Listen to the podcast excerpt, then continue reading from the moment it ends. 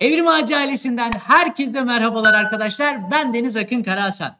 Geçtiğimiz haftalarda, geçtiğimiz günlerde sizlerle beraberdik ve yepyeni bir programla yine sizlerle beraberiz. Fakat bu akşam nispeten böyle bilim konuşmayacağız. Şöyle bilime küçücük bir ara verelim. Bu akşam farklı konulardan biri olan, bizim de bir anlamda ne derler, merakımızı cezbeden bir konu başlığı var. Korku filmleri. Ve bu konu başlığı hakkında bizim daha öncesinde Evrim Ağacı ailesinde e, Çağrı hocamızla birlikte yayın yapmış bir hocamız var. Doktor Semih Taren. Kendisi bir virolog fakat bunun dışında da e, çok farklı bir alanda e, bir işleyiş gerçekleştirmekte, çalışmalar gerçekleştirmekte. Dilerseniz ben hevesinizi kaçırmayayım, ne derler sürprizi bozmayayım. Kendisini direkt davet edelim ve bizzat ondan dinlemiş olun. Semih hocam hoş geldiniz. Akıncığım selam, nasılsın, iyi misin? İyiyim hocam, teşekkür ederim. Siz nasılsınız? Çok sağ ol, sizleri gördüm daha iyi oldum. Çok teşekkürler. En son e, sizinle başka bir platform üzerinden yayın yapmıştık. O zamanlar sakalım falan vardı, iyiydi. Şimdi ne derler bürokrasi sebebiyle bunları kesmek zorunda kaldım ama heyecanımdan, özellikle sizinle olan yayın heyecanımdan bir gram eksilmedi. Yayının başında da söyledim size. Sizinle konuşurken çok heyecanlanıyorum. Çünkü Aa, ne demek? Muazzam bir Türkçeniz var. Ee, umarım ki ona yönelik e, ben de kendimi en iyi şekilde karşı tarafa aktarabilirim diye düşünüyorum hocam. Ne demek, çok sağ olun. Ben de sizlerle olduğum için çok heyecanlıyım. Davet için sana, e, Çağrı'ya ve Evrim Ağacı'ndaki bütün dostlara çok teşekkürler. Biz teşekkür ederiz hocam. Hocam dilerseniz yavaştan bir başlayalım ama öncesinde ben sizleri tanıyorum. Evrim Ağacı ailesindeki birkaç arkadaşım, hatta e, büyük bir çoğunluk diyebilirim bundan, e, o yayındaki izleyici sayısına baktığımda büyük bir çoğunluğu rahatlıkla söyleyebilirim. Sizleri tanıyor ama olası Twitch programımızı şu anda izleyen izleyicilerimiz arasında sizleri tanımayan arkadaşlarımız varsa onlara kısaca kendinizi tanıtır mısınız hocam? Tabii arkadaşlar, ben İzmirliyim aslen. yetmiş altı doğumlu ve doksan beş senesinde Seattle'a taşındım. Amerika Birleşik Devletleri'nde Seattle. Ve doksan beş senesinden beri buradayım. Yani yirmi altı sene oldu. Eğitimim Ege Üniversitesi'nde başladı. Tabii İzmir'de Gazi İlkokulu, İzmir Türk Koleji, sonra İzmir Atatürk Lisesi, ondan sonra Ege Biyoloji bölümüne girdim. Ege Biyoloji'de ikinci sınıf bitince Seattle'da University of Washington'a devam ettim. Özellikle University of Washington diyorum çünkü bir de Washington University diye başka bir üniversite var, karışmasın. Ondan sonra da doktoramı moleküler ve hücresel biyoloji üzerine yine University of Washington ve Fred Hutchinson Kanser Merkezi'nde yaptım. Viroloji ağırlıklı ve biyoteknoloji dünyasında çalışıyorum. Yani virüsleri kullanarak gen tedavisi, kansere karşı gen ve hücre tedavisi geliştiriyoruz. Tabii sizin dediğiniz gibi bugün konumuz COVID değil, bugün konumuz gen tedavisi değil. O konularda zaten epey konuştuk. Bugün konumuz film ve film müzikleri. Peki ben neden buradayım? Sağ olun, sizin sayenizde. Ama benim burada olma sebebim arkadaşlar, ben aynı zamanda sinema ve film müzikleri eğitimi de aldım. Seattle'da Seattle Film Enstitüsü var. Oradan yapımcılık ve yönetmenlik bölümünden mezun oldum. Ee, ve e, Seattle'da da Pacific Northwest e, film müzikleri e, okulu var. Orada da e, film müzikleri bölümünden mezun oldum ve son yirmi senedir korku filmlerine müzikler yapıyorum.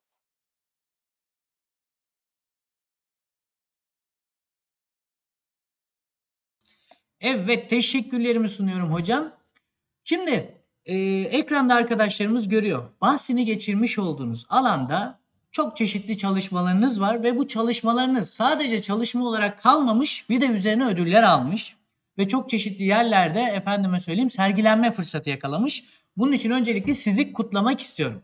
Daha sonrasında ise çok temel bir şekilde yavaştan başlamak için korku filmi serüvenine nasıl atıldınız? Bu korku filmlerine olan ilginiz nasıl ve ne zaman başladı?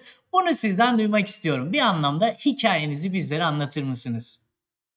Çocukluktan sanırım e, çizgi filmler sayesinde e, ben e, çizgi filmlere çok meraklıydım. Yani her çocuk meraklı da ben özellikle meraklıydım. E, annemler, babamlar sağ olsunlar işte video kasetleri kiralayıp artık beni susturmak için mi, beni oyalamak için mi bilmiyorum ama e, çizgi filmlerle başladı ve o dönemki çizgi filmlere bakarsanız aslında çoğu bugün yapılmaz veya yapılsa da e, ebeveynler için yapılır. Yani çocuklara gösterilmeyen, gösterilmezdi. Çünkü epey korkutucu öğeler vardı.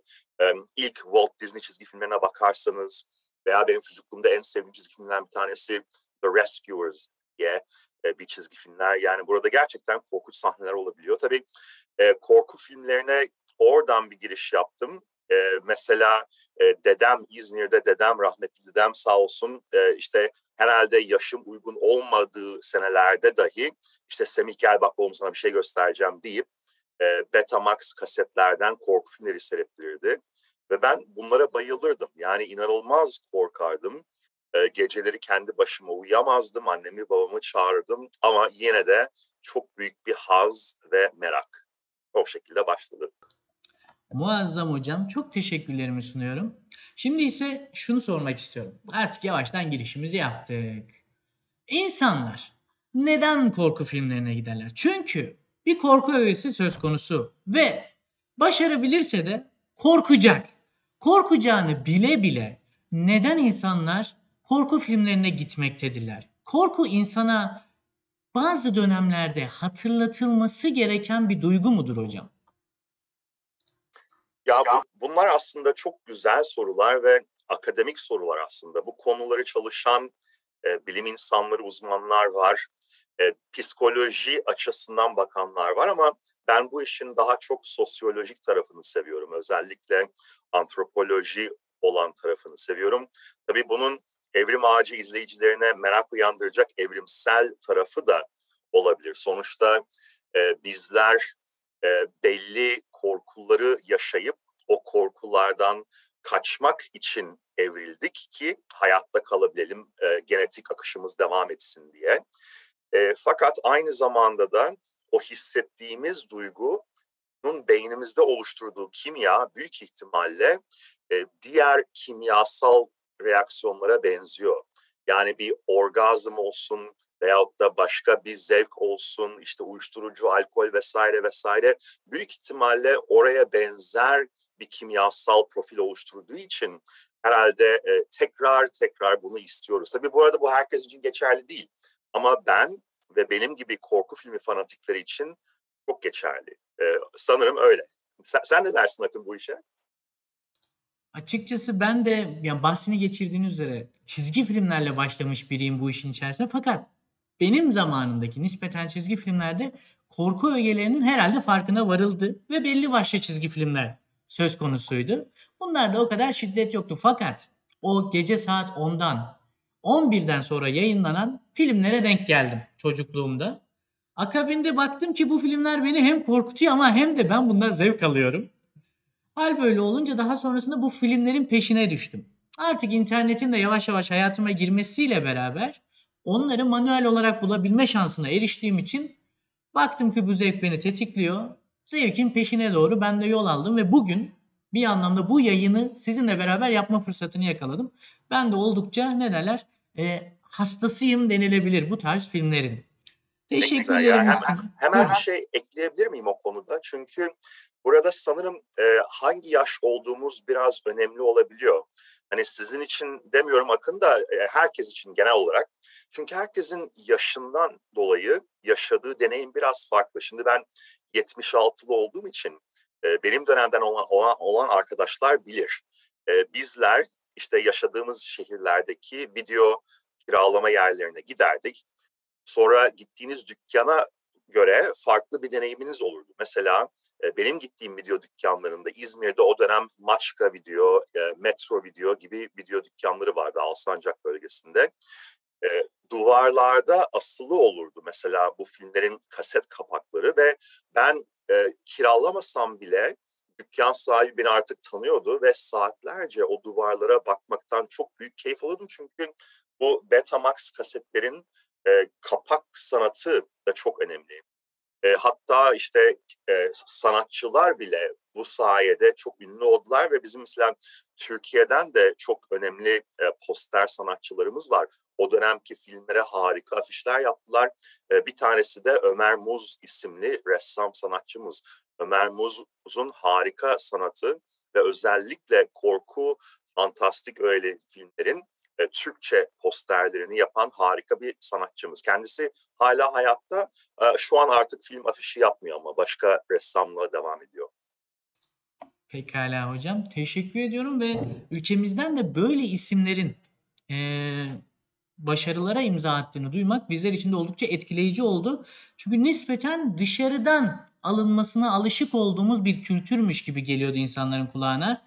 Ama bu bilgiden sonra umarım ki arkadaşlarımızın bu konu hakkındaki fikri değişmiştir diye düşünüyorum. Şimdi ise sizinle alakalı olan, daha doğrusu o viroloji kısmının dışındaki işinizle alakalı olan yere gelmek istiyorum. Korku filmlerindeki müzikler anlamlı bir şekilde filmin tırnak içerisinde korku derecesini arttırıp azaltmakta mıdır diye sormak istiyorum size. Etkisi kesinlikle e, tartışılamaz çünkü etkisi elbette var. E, yalnız e, korku filminin türüne göre ve sözü geçen sahnenin tasarımına göre e, müzik değişebiliyor. Mesela e, burada da ben film müzikleri okuluna giderken e, hocam e, Hamimen isimli iki Emmy ödüllü Hollywood bestecisi ve Hami hocamız e, bize özellikle film müzik teorisini öğretirdi ve film müziği teorisinde Ee, örneğin yapılan sahnede ya atıyorum e, bir çizgi film gibi işte bir dehşeti siz müzikle canlandırıyorsunuz. Bunun en güzel e, örneklerinden biri Psycho filmindeki duş sahne, yani sapık sapık filmindeki duş sahnesindeki bıçaklanmayla giden müzik. E, ama aynı zamanda bunun e, subliminal yani bilinçaltı teorik örnekleri de var. Mesela o sapık duş sahnesini örnek vereyim yine. E, bıçakla e, cinayetin işlendiği sahnedeki müzikler e, kemanların yüksek seslerini kullanıyor. Fakat cinayeti işleyen kişi Anthony Perkins'in karakteri aynı zamanda e, taksodermi yapıyor. Yani kuşların taksodermisini yapıyor. Eğer filmi dikkatle izlerseniz bunu görürsünüz. Ve bazı film müziği teorisyenleri de e, besteci Bernard Herrmann'ın özellikle hani kuşların haykırmasını e, benzetiyorlar bu sesleri. O yüzden böyle çok bilinçaltından farklı farklı öğelerle e, film müzikleri yapabiliyorsunuz, e, sinema yapabiliyorsunuz ve bunu e, izleyici izleyici farkında olmadan onun bilinçaltını etkileyebiliyorsunuz. Bence sinemanın ve film müziklerin en güzel taraflarından bir tanesi. Teşekkürlerimi sunuyorum. Son dönemde e, yapmış olduğunuz bir çalışma var. Onu da arkadaşlarımla buluşturmak istiyorum. O çalışmanın bir anlamda ne üzerine olduğunu da bizlere aktarırsanız çok sevinirim. Hemen kapak fotoğrafını ekranda paylaşmaya çalışacağım. Birkaç Sağ saniyenizi alıyorum hocam ve Tabii. sizinle. Aman hemen Tabii şöyle. Arkadaşlar bu e, görselde gördüğünüz e, en son yaptığım film. Hem bu filmin yapımcısıydım. Hem de aynı zamanda film müziklerini yaptım. Amerika, Amerikan yapımı bir film. Holiday Hell. Eğer eskilerdeki Creepshow tarzı antoloji filmleri severseniz, hani böyle kısa kısa hikayelerden oluşan korku filmlerini seviyorsanız, bu filmi de severseniz, başrolde Jeffrey Combs oynuyor. Jeffrey Combs'u seksenlerdeki Reanimator isimli zombi filmlerinden biliyorsunuzdur eğer takip ediyorsanız. Zaten Jeffrey Combs'un kafasını posterde görüyorsunuz. E, bu arada bu afiş tasarımını da İngiltere'den Chris Barnes isimli bir sanatçı yaptı, bir ressam. E, çok başarılı bir çalışma çıkardı ve e, nihayet bu filmin şimdi soundtrack albümü çıktı. Piyasada C D olarak satılıyor. E, ben özellikle fiziksel medyayı destekleyen birisiyim. Yani ben hala e, plak satın alan, C D satın alan, Blu-ray veya D V D disk satın alan birisiyim. O yüzden biz de özellikle şu an sadece C D olarak çıkardık bunu. Yani Spotify'da vesaire henüz bulamazsınız. Tabii yakında çıkacak ama biz özellikle fiziksel medyayı desteklediğimiz için E, şimdilik böyle karar verdik. Önce C D, sonra plak çıkacak. Arkasından da e, Spotify vesaire dinleyebileceksiniz. Tekrardan teşekkürler. Yani şimdi bir arkadaşımız da demiş, ben bunu sürekli tekrarlamaktan bıkmayacağım. Semih Hoca'nın bu denli dolu biri olduğunu bilmiyordum. Başlangıçta ben de bilmiyordum. Ben sadece virolog kimliğini e, ön planda gördüğüm için bir virolog, aramızdan e, biyologlardan biri olarak görüyordum. Ama bunun dışında bu onca yüklü işine rağmen çok güzel işlere de, farklı alanda çok güzel işlere de hizmet ettiğini görünce etkilenmemek elde değil. Böyle bir yayına davet etmemek elde değildi. Şimdi hocam dilerseniz bir diğer soruma geçmek istiyorum. Efendim, bin sekiz yüz doksan altı yılında sinemalarda gösterime giren The Haunted Castle e, isimli ilk korku filmi yayına girdi. Tuhaftır ki filmin çıkış düşüncesi izleyicileri meraklandırmak ve eğlendirmek üzerine olmasına karşın onları korkuttu. Bu düşünceden yola çıkarak kimilerine göre korku öğesi barındıran yapımlar kimileri için eğlence niteliği taşıyor olabilir mi? Olabilirse bu durumun temel nedeni nedir ve her insan için ortak korku unsurlarından bahsetmek söz konusu mudur diye size sormak istiyorum. Sorumu cevapla, e, cevaplandırmadan önce de dilerseniz şöyle bir aktivite yapalım bizleri izleyenler ile. Film zaten iki dakikalık, üç dakikalık.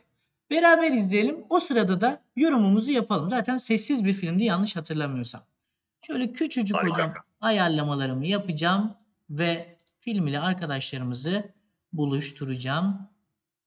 Kontrolümü gerçekleştiriyorum. Evet, buyurun hocam, söz sizdedir.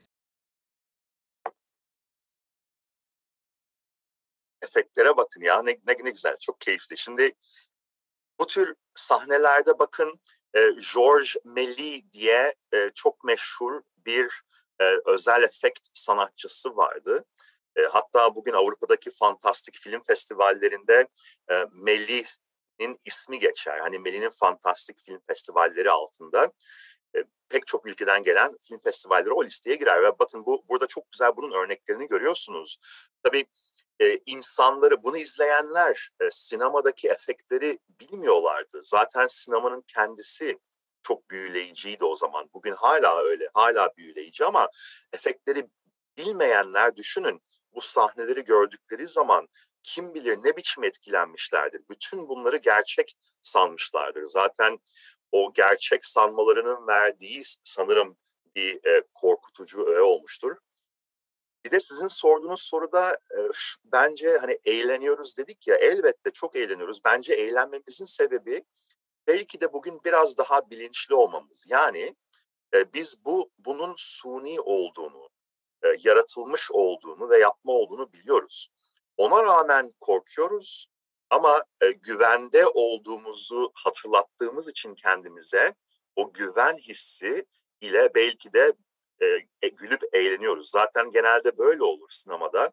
Bakın dikkat edin, korkunç sahnelerde izleyici önce haykırır korkudan, arkasından böyle bir rahatlama kahkahası gelir. E, bu şekilde sanırım e, gülüp de eğleniyoruz. Tabii bir de bunların tamamen dışında hani özellikle komik olmak için yaratılmış korku filmleri var. Mesela e, Evil Dead filmi serilerinde olduğu gibi.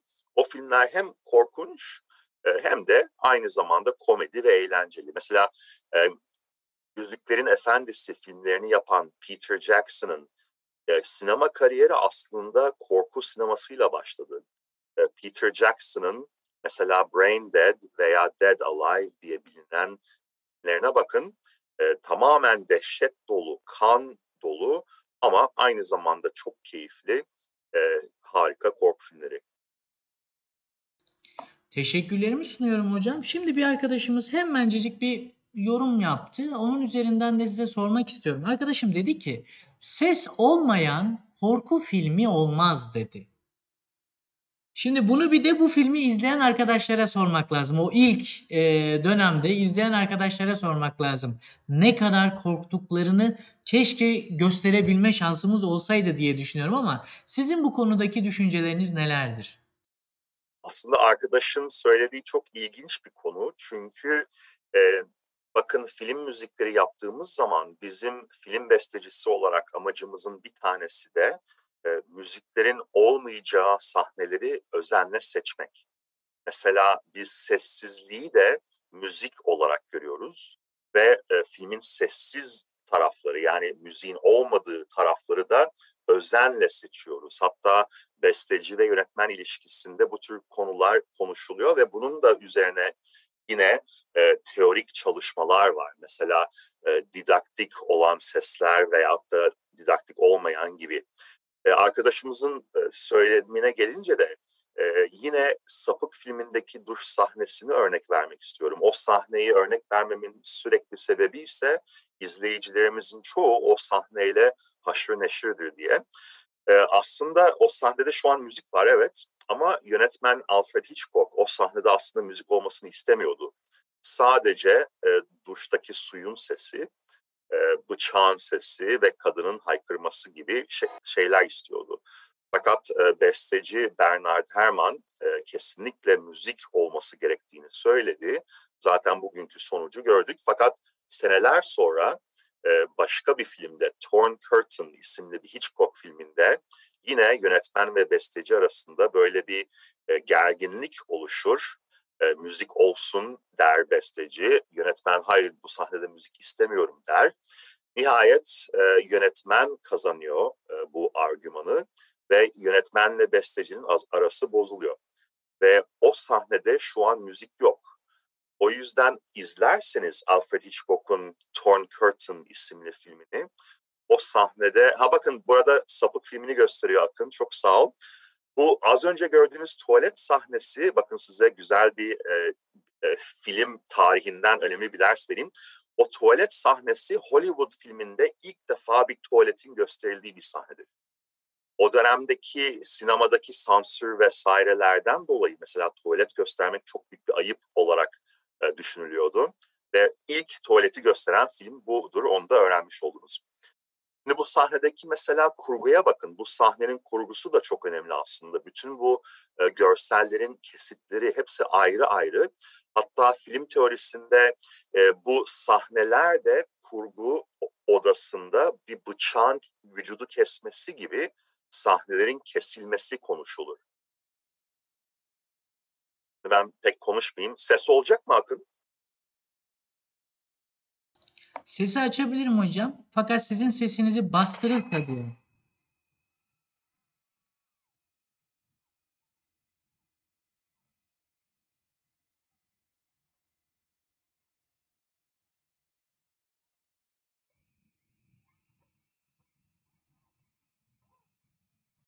Evet.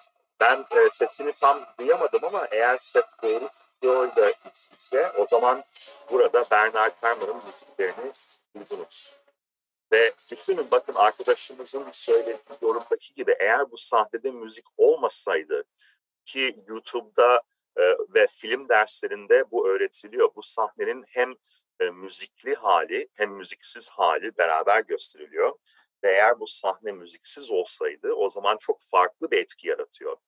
E, yine e, müziksiz aslında çok başarılı korku filmleri var. Mesela benim en sevdiğim yönetmenlerden bir tanesi e, Avusturyalı yönetmen e, Michael Haneke. Michael Haneke filmlerinde e, özgün müzik kullanmaz. Hani klasik müzik falan kullanıyor ama özgün müzik kullanmaz ve özellikle onun e, yaptığı korkunç sahnelerde e, müziksiz ama çok etkili sahneler olur. O yüzden ben ben gerçekten korku sineması tarihinden e, müziksiz ama yine de çok başarılı korku filmi örnekleri gördüm. Teşekkür ediyoruz arkadaşımızın sorusuna vermiş olduğunuz cevap için. Tabii şimdi bununla alakalı olarak film müziklerini bir anlamda konuştuk. Spontane bir şekilde de arkadaşlarımızın biri demiş ki jump scare harici etkisiz bence korku filmleri demiş. Şimdi bu düşünceyi ne kadar hani e, ne derler yargılamak isterseniz veya işte e, konuşmak isterseniz tamamen size bırakıyorum. Ama bu düşünceyle yola çıkabileceğimiz bir kısım var. Çekim teknikleri korku ögesini tetikleyebilmekte midir? Korku derecesini tırnak içerisinde arttırıp azaltabilme şansı var mıdır? Yine e, nispeten benzer bir soruyla devam etmek istiyorum. Elbette sinema tekniklerinde kullanılan, özellikle görüntü yönetmenlerinin kullandığı harika teknikler var. Ee, ve bunlar e, sinema repertuarına artık güzelce oturmuş teknikler.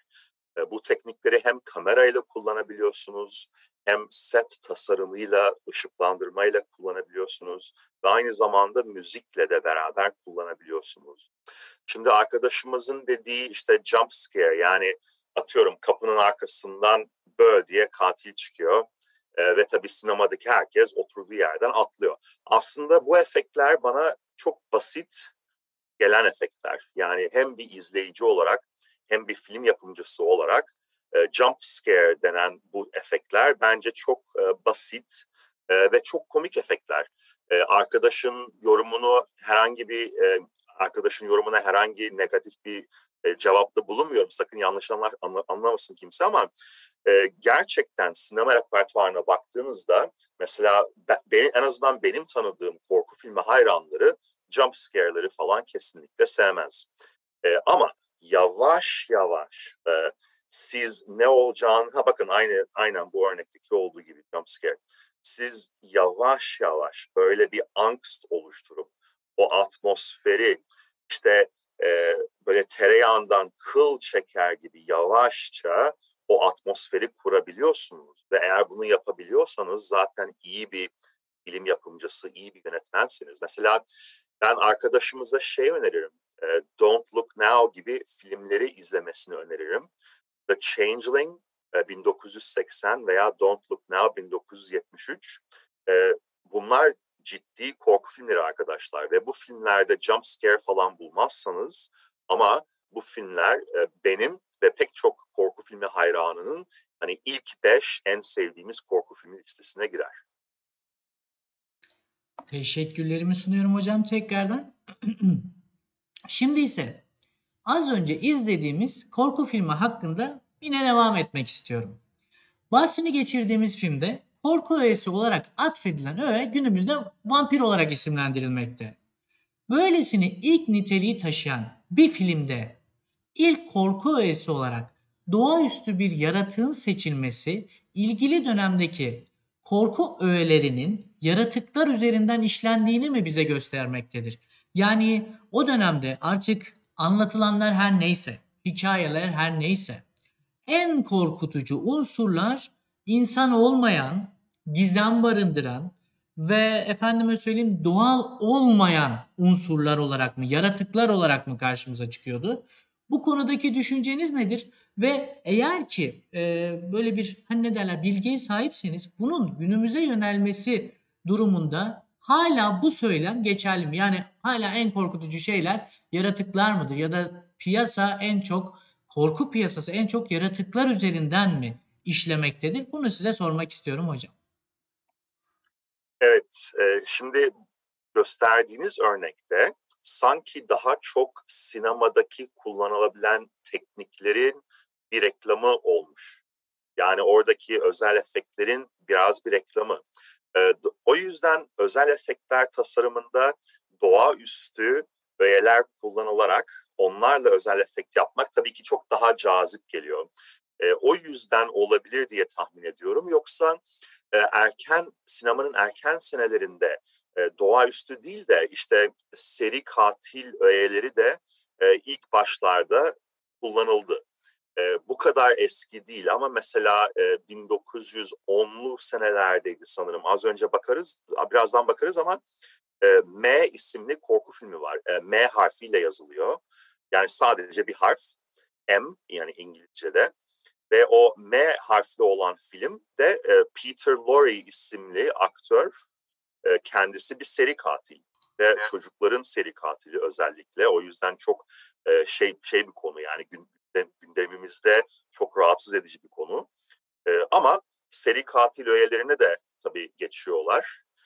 Ama Akın sorun çok güzel bir soru çünkü özellikle romanlardan etkilenmiş insanlar var o dönemlerde. Çünkü sinema olmadan önce e, romanlardan etkileniyordu insanlar. İşte en basit örneği Frankenstein romanında olduğu gibi. Hangi seneymiş M? bin dokuz yüz otuz bir olarak gördüm az önce. Ha, otuz bir. O sandığımdan çok daha sonraymış bu ya. Ee, ama bu hani ilk seri katil filmlerinden birisi olarak bilinir. Bundan önce mutlaka vardır başka katil, seri katil filmleri de, aklıma bu geldi. Hatta bu filmde az önceki arkadaşın yorumuna e, hitafen, bu filmde arkadaşlar hiç müzik yok. E, tamamen müziksiz bir korku filmidir. Bu filmdeki tek müzik e, aslında şudur. Seri katil e, ıslıkla bir şey çalar. Islıkla bir e, öğe çalar. E, bir klasik müziklerden. Ve o tema kullanılır. Ve sadece ıslık. Yani bütün filmdeki tek müzik hani seri katilin varlığını ima eden ıslık ve zaten bu seneler sonra seksenler sinemasında çok güzel kullanılır. Ee, ilk Cuma on üç filminde e, katilin olduğu sahnelerde, hani katil e, kurbanlarını gözetlediği sahnelerde besteci Harry Manfredini, çok meşhur olan, artık hatta Türk sinemasında bile o müziklerin çalınarak kullanıldığı böyle bir efektlerin e, o şekilde görüyoruz. Yani bakın bin dokuz yüz otuzdan kullanılan bir teknik bin dokuz yüz seksende tekrar müzik olarak kullanılıyor. Evet, teşekkürlerimizi sunuyorum hocam yine. Çocuk katili deyince tabii izleyenlerin aklına bence ikinci isim olarak ya da direkt olarak sizin söylediğinizden önce Freddy Krueger geliyordur diye tahmin ediyorum. Elm Sokağı Kabusu olarak Türkçe'ye çevriliyor yanlış hatırlamıyorsam. O da başlı başına e, çok önemli yapımlardan bir tanesi. Fakat izleyenlerimize şu haberi vermekte sakınca görmüyorum. Bu korku filmlerini bir seri haline dönüştürmeyi planlıyoruz Sayın Semih hocamızla beraber. Ve korku öğelerini böyle baştan e, kategorilere ayıraraktan her birini bir yayın haline getireceğiz. İşte doğaüstü e, korku filmleri, işte yaratık korku filmleri, seri katil korku filmleri vesaire vesaire diye. O yayınlarımızda da ağırlıklı olarak tabii ilk önce ne olduklarını ve örneklerini de göstereceğiz ama ne derler, böyle bir iki tane film üzerinden bir işleyiş gerçekleştiririz diye düşünüyorum hocam. Umarım ki çok güzel olur. Ben de aynı o şekilde düşünüyorum. Bir arkadaşımız yine bir soru sormuş. Hemen size ileteyim sıcağı sıcağına. Semih Hoca hiç korku evine gitmiş mi? Eğer gittiyse nasıl bir deneyim yaşamış onu merak ediyorlar. Buyurun hocam, söz sizde. Gittim. Hatta en son gittiğim korku evi iki hafta önce gittim. Neden? Çünkü iş için San Francisco'ya gitmiştim. Ve San Francisco'da gezinirken baktım, bir korku evi duruyor ve pat diye girdim içeri ve çok çok keyifliydi. Yani öyle şeyler hep hoşuma gider. Ben e, çocukken İzmir fuarında e, korku tüneli vardı. İşte biniyorsunuz, hani orada korku evinin içinden yürümüyorsunuz ama normal e, raylı araba sistemiyle içinden geçiyorsunuz.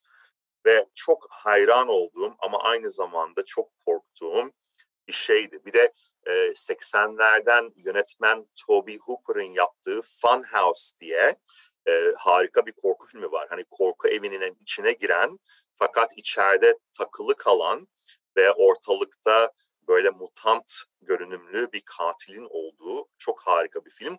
E, o filmin yönetmeni Toby Hooper zaten e, Texas Chainsaw Massacre ile olan filmle biliniyor. Onun Türkçesini bilmiyorum ama ismini ama Texas... E, Texas este... katliamı değil mi? Ha, yaşa. Ha. Teşekkürler. O da oldukça güzel filmlerden bir tanesi. Şimdi ne derler? Bunlar nispeten bilindik korku filmleri ve benim de ağırlıklı olarak hani hakim olduklarım e, bunlar oluyor. Daha sizin o az önce söylemiş olduğunuz işte bin dokuz yüz seksenler, yetmiş ve doksan kısmı henüz erişemedim. Yani giremediğim korku filmleri, onlar da oldukça etkileyicidir diye düşünüyorum. Özellikle işte Hellraiser mi? Yanlış telaffuz etmekten çok korkuyorum ama efendime söyleyeyim o serilere bayılıyorum. Bakalım, umarım ki onlar gibi, inanıyorum ki pek çok daha korku filmi vardır. Şimdi Sayın Hocam, bir film kategorisinden bahsetmek istiyorum. Umarım ki doğru telaffuz ediyorum. Yani doğru e, kullanıyorumdur kavramı. B filmleri adı verilen ve günümüz film sektörüne yaptığı katkılar ile korku filmleri için de önem arz eden bir kategori yer alıyor. B filmleri adı verilen bu kategori tam olarak nedir ve korku filmlerinin günümüze kadarki serüveninde nasıl bir rol oynamıştır diye size sormak isterim. B filmleri çok önemli. Hem sinema tarihi için çok önemli, hem sinemanın maddi başarısı, o dönemki maddi başarısı için çok önemli. E, filmciliğin yayılması için, yani B e, filmleri çıkmadan önce sinema işte çok belli isimlerin elindeydi. Ama B filmlerinin çıkması e, pek çok e, yeni yönetmenin çıkmasını sağladı. Pek çok kişinin kameraya ulaşıp film yapmasını sağladı ve elimizde harika bir hazine oluşturdu. E, bu B sineması denmesinin sebebi, e, hani bunlar işte önceki yetmişlerdeki atıyorum Spielberg filmleri kadar e, veya Martin Scorsese filmleri kadar kaliteli sayılmıyordu. E, düşük bütçeli e, ve birazcık da hani kötü, kötü olduğu için de komik sayılan filmlerdi. E, elbette aralarında çok hani kötü örnekler var ama kötü filmler bile artık bugün bir akım oldu. Çünkü o, o kadar kötü ki çok iyi diye bir akım var mesela. Hatta e, ben hala video kaset kiralayan birisiyim. Yaşadığım şehirde dünyanın en büyük e, film arşivi e, video dükkanı var. O yüzden çok şanslıyız burada. Ve ben orada mesela e, film kiralamaya gittiğim zaman raflarda da hani o kadar kötü ki çok iyi kategorili filmler var. Ama bu B sinemasındaki özellikle kariyer oluşturan filmler var. Mesela Joe Dante isimli yönetmen. Joe Dante işte Piranha filmlerini yapıyor. İlk, hatta Piranha filmleri o senelerde Türkiye'de açık hava sinemalarında gösteriliyordu. Ben de açık hava sinemasında seyretmiştim çocukken. İşte klasik hani Jaws filmine benzer gibi Piranha. Bakın o görselde de var çok güzel afişi. Ve e, bu film tabii e, tahmin edebiliyorsunuz düşük bütçeyle yapıldı. Aktörler o kadar iyi değil vesaire ama yönetmen Joe Dante'nin kariyerini başlattı bu. Ve Joe Dante sonradan e, Gremlins gibi, The Burbs gibi çok çok önemli e, filmlere imza attı. E, ve B sinemasının en meşhur örneklerinden bir tanesi de Roger Corman isimli yönetmen. Roger Corman bin dokuz yüz ellili senelere kadar giden Vincent Price konulu yine B filmleri yapmaya başladı ama o filmler B filmi olarak geçse de gerçekten büyük şaheserler ve Roger Corman sayesinde de bugün bir sürü onunla çalışan filmler bugün e, harika yönetmenler oldular ve onların filmlerini büyük zevkle takip ediyoruz. Bir anlamda işte Hollywood'un altın çağını e, başlattı B filmleri. Çünkü çok yüksek bütçeli filmlerden ziyade nispeten düşük bütçeli filmler ortaya çıkardı ve bu sayede çeşitlilik muazzam ölçüde arttı. Hal böyle olunca neredeyse her kişiye özel, her kişinin zevklerine veya küçük bir topluluğun zevklerine hitap eden filmlerle karşı karşıya gelme ihtimali arttı. Durum böyle olunca da çok güzel niş bir yere sahip oldu ve günümüze kadar da gelmeyi başardı. B filmlerinden bazı örnekler diyorum ve şimdi ise e, nispeten bugünlük son soruma geçiyorum. Korku filmlerinin ciddi psikolojik etkileri söz konusu olabilir mi? Böylesine bir sektör ciddi sağlık sorunları oluşturabilir mi? Bunu neden soruyorum? Arkadaşlarım bana diyor ki, e, yakınlarım bana diyor ki, Akın ben korku filmi izleyemiyorum. Akşam işte rüyalarıma giriyor. Yanımda biri olsun olmasın fark etmez. Ben uyuyamıyorum ve kafamda kurguluyorum. Sürekli olarak kafamdan çıkıp gitmiyor. Bu onda bir travmaya sebebiyet verebilir mi?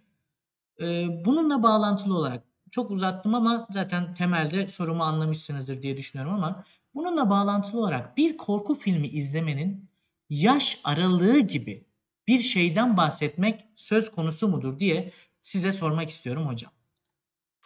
Bunlar önemli sorular ee, ve zaten bu yüzden bu yüzden mesela Rütük var.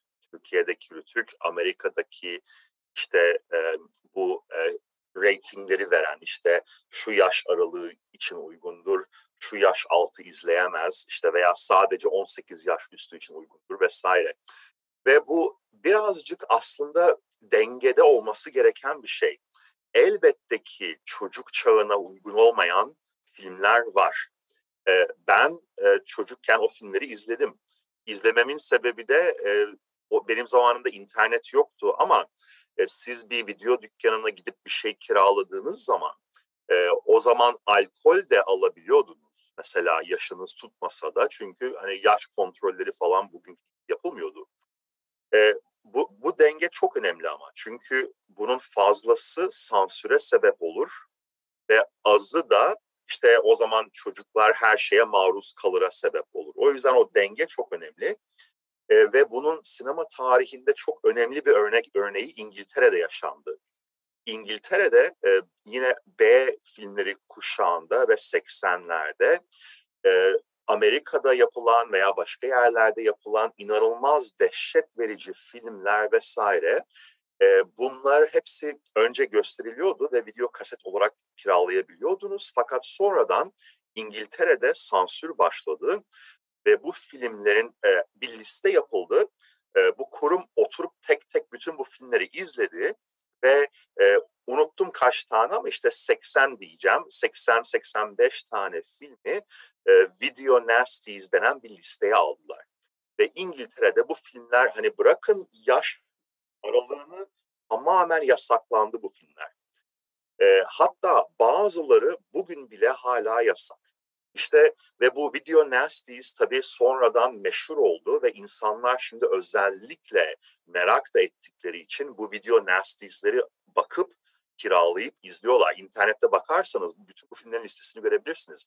E, o yüzden bu denge çok önemli arkadaşlar. Bakın ben e, metal müzik hayranı olduğumu herkes biliyor. Ee, üstümde Iron Maiden tişörtü var şu an.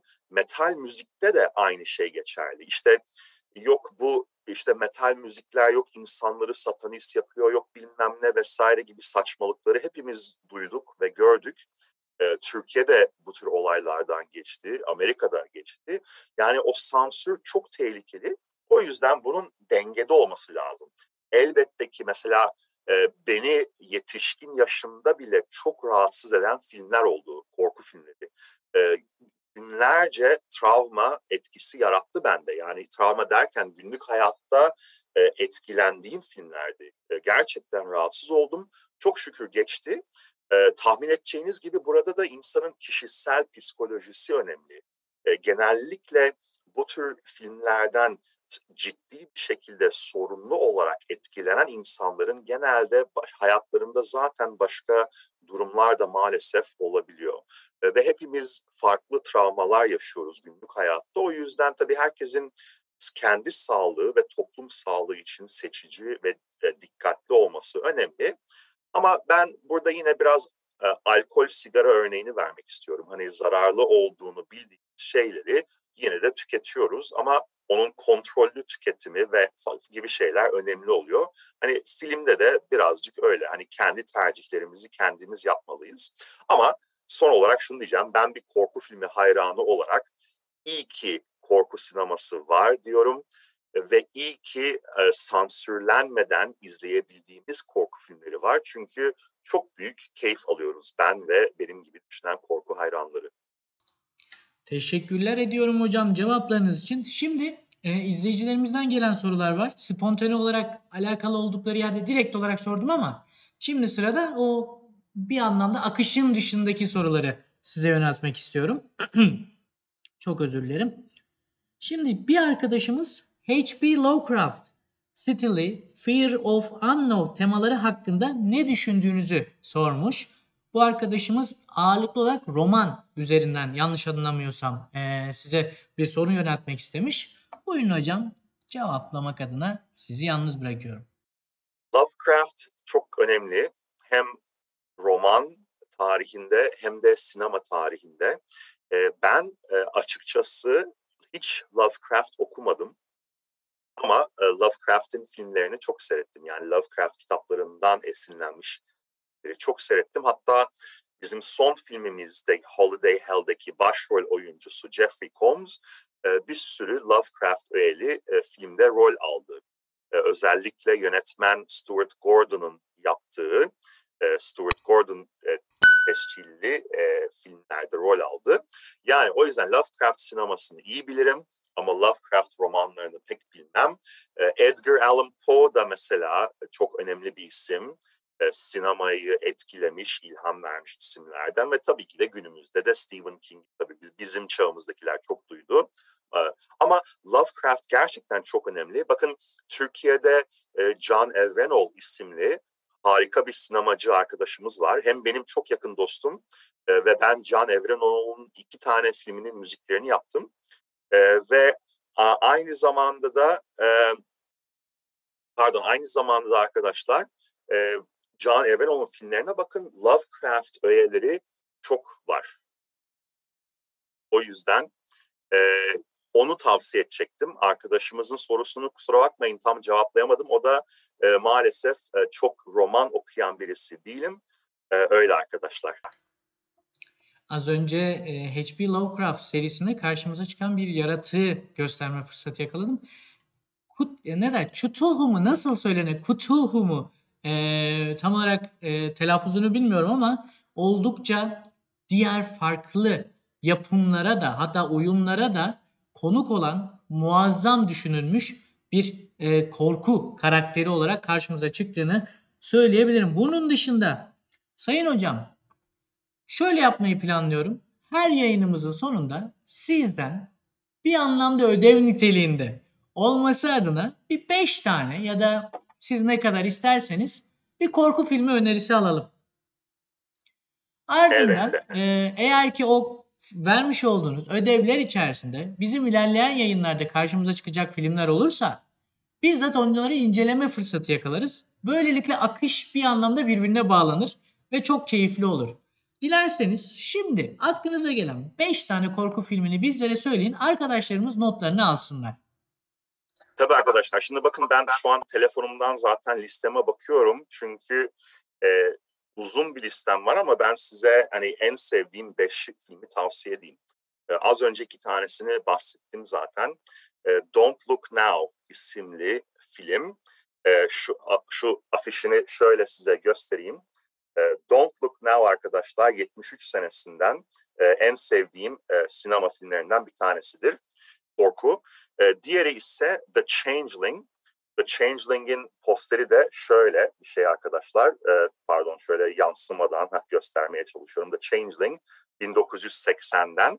E, arkasından İtalyan korku sineması çok önemli. E, yetmişli, yetmişlerdeki İtalyan korku sineması ve daha öncesi de var tabii. Ve e, e, Lucio Fulci isimli İtalyan yönetmenin The Beyond isimli e, filmi çok önemlidir sinema tarihinde. Ee, Hellraiser'ı zaten bahsetti Akın. Hellraiser çok önemli. Ee, bir de ben özellikle mesela klasik e, filmleri çok severim. Ee, sessiz, siyah beyaz olsun filmleri çok severim ama sizi sıkmamak adına da e, seksenlerden de bir tane e, slasher filmi örneği vermek istiyorum. Hani Cuma on üç tarzı sevenler için The Prowler çok kaliteli, çok iyi bir filmdi. Kısaca böyle arkadaşlar, yani günlerce korku filmi konuşabiliriz ama ben en azından size en sevdiğim beşlerden birkaçını sundum. Muazzam bir yayın oldu. Bir saatlik süre zarfı içerisinde aslında temel konu başlıklarının hepsini değinme fırsatımız oldu. Ama elbette ki o kadar fazla film örneği sunabiliriz ki burada bu bir süre zarfı sonrasında hani anlamını yitirmeye başlar. Bu yüzden part part, bölüm bölüm arkadaşlarımıza bunları aktarmayı planlıyoruz. beş tane de çok güzel film önerileri geldi. Bunlardan bir tanesini benim tutturmuş olmam da beni sevindirdi. Bunun dışında arkadaşlarımızın kendileri hocam şunu izlediniz mi, hocam bunu izlediniz mi diye soruyorlar. Ama arkadaşlar bunun şeyi bitmez. Ne derler hani ardı arkası kesilmez. O yüzden bunları ben ilerleyen dönemlerde ilgili film bölümlerine geldiğimizde hocama yöneltirim. Şimdiden size sor, e, sözünü vereyim. Bunun dışında Sayın Semih Hocam bu akşam için teşekkürlerimi sunuyorum. Kapatmadan önce bizlere söylemek istediğiniz sözleriniz varsa zaten ilerleyen e, günlerde yeniden buluşacağız belli ki sizinle ama yine de bugün için bizlere söylemek istediğiniz varsa dinlemek için sabırsızlanıyorum hocam. Buyurun söz sizde. Teşekkürler. Şimdi ben özellikle tabii sosyal medyada COVID üzerine konuşuyorum son bir buçuk senedir ama e, aynı zamanda e, film üzerine de konuşmaya devam ediyorum ve genellikle benim korku filmi konu, konusu gelince duyduğum bir şey var, okuduğum bir şey var. O da e, insanlar şey diyor mesela, e, zaten biz bir korku filmi içerisinde yaşıyoruz diyorlar veyahut da e, Türkiye'de zaten her gün korku filmi vesaire. E, tabii hani insanlar çok kötü günlerden geçiyoruz, bir pandeminin içerisindeyiz e, gibi. Ama e, şunu söylemek istiyorum arkadaşlar, yani e, korku sineması gerçek olmadığı için güzel. Umarım anlatabildim. Yani korku sinemasını benim ve benim gibi fanatiklerin sevmesinin sebebi gerçek değil. O yüzden seviyoruz. E, bir kaçış, e, bir rahatlama bizim için. Yani günün sonunda yudumladığımız bir bira kadar güzel ve bir bira kadar büyük haz veren bir şey. E, o yüzden hani korku sinemasını gerçek hayatla bağdaştırmak hem zaten korkunun amacı o değil. Çünkü bir sanat kendi başına.